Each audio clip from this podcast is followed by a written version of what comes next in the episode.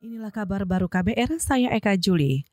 Saudara pemerintah mengaku belum bisa membuat regen atau reaktan untuk mendeteksi virus COVID-19 dari tubuh pasien. Juru bicara penanganan COVID-19 Ahmad Yuryanto menyebut pembuatan regen sangat rumit. Saat ini pemerintah sudah menambah lagi 10 ribu regen. Tadi sudah saya sampaikan kita sudah masuk 10 ribu lagi kit. UNER itu juga ngambilnya sama dengan kita. Ya, bisa melakukan tapi bikin reagen sendiri belum. Ya.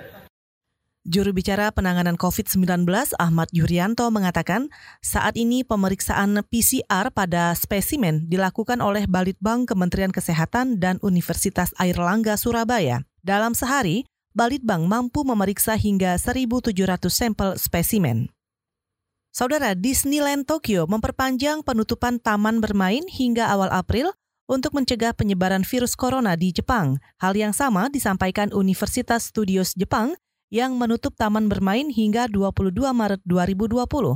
Mengutip Antara, penutupan ini mengikuti permintaan Perdana Menteri Shinzo Abe yang meminta penyelenggara acara olahraga dan budaya membatalkan atau menunda acara selama 10 hari mendatang. Tempat-tempat populer di Jepang seperti Tokyo Skytree tutup sementara demi mencegah penyebaran virus yang bermula dari Wuhan, Cina itu. Di Jepang ada lebih dari 1.200 kasus infeksi virus corona. 700 kasus berasal dari kapal pesiar Diamond Princess yang dikarantina di Yokohama dekat Tokyo Februari lalu. Kita ke soal Papua. Kejaksaan Agung dikritik karena menolak berkas pelanggaran HAM berat Paniai Papua karena dianggap kurang syarat formil dan material. Padahal menurut aktivis HAM Papua, Jones Dow menegaskan kasus Paniai merupakan pelanggaran HAM yang terencana, sistematis, terkendali dan terukur. Pelanggaran hak asasi manusia itu yang di Papua hari ini. Jam yang kasus Paniai itu terjadi pada jam 10 siang disaksikan oleh masyarakat. Itu saja pemerintah tidak mampu menyelesaikan. Jangan bilang kasus-kasus lain. Ini kasus lain kalau kita dihitung di Papua kasus cukup banyak ditembak oleh masyarakat itu cukup banyak.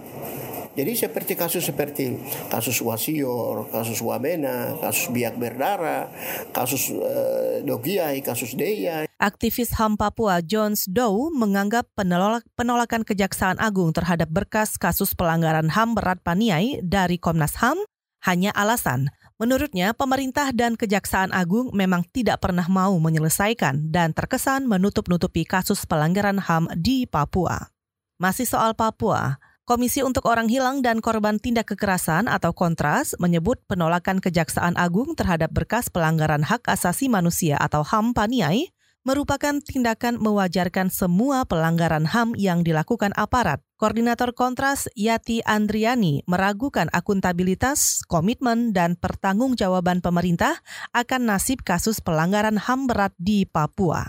Banalitas inilah yang akhirnya sama-sama kita saksikan menghasilkan situasi persoalan impunitas yang sangat kronis. Bukan hanya menjadikan ada absennya ketidakpastian hukum atau ketidakadilan buat korban, tetapi ini yang jauh lebih parah.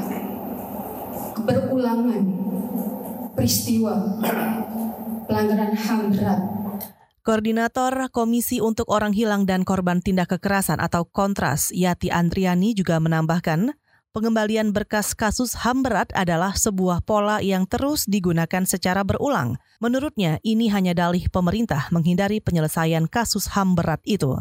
Meskipun kasus pelanggaran HAM berat Paniai tidak memerlukan pengadilan HAM ad hoc. Demikian kabar baru, saya Eka Juli.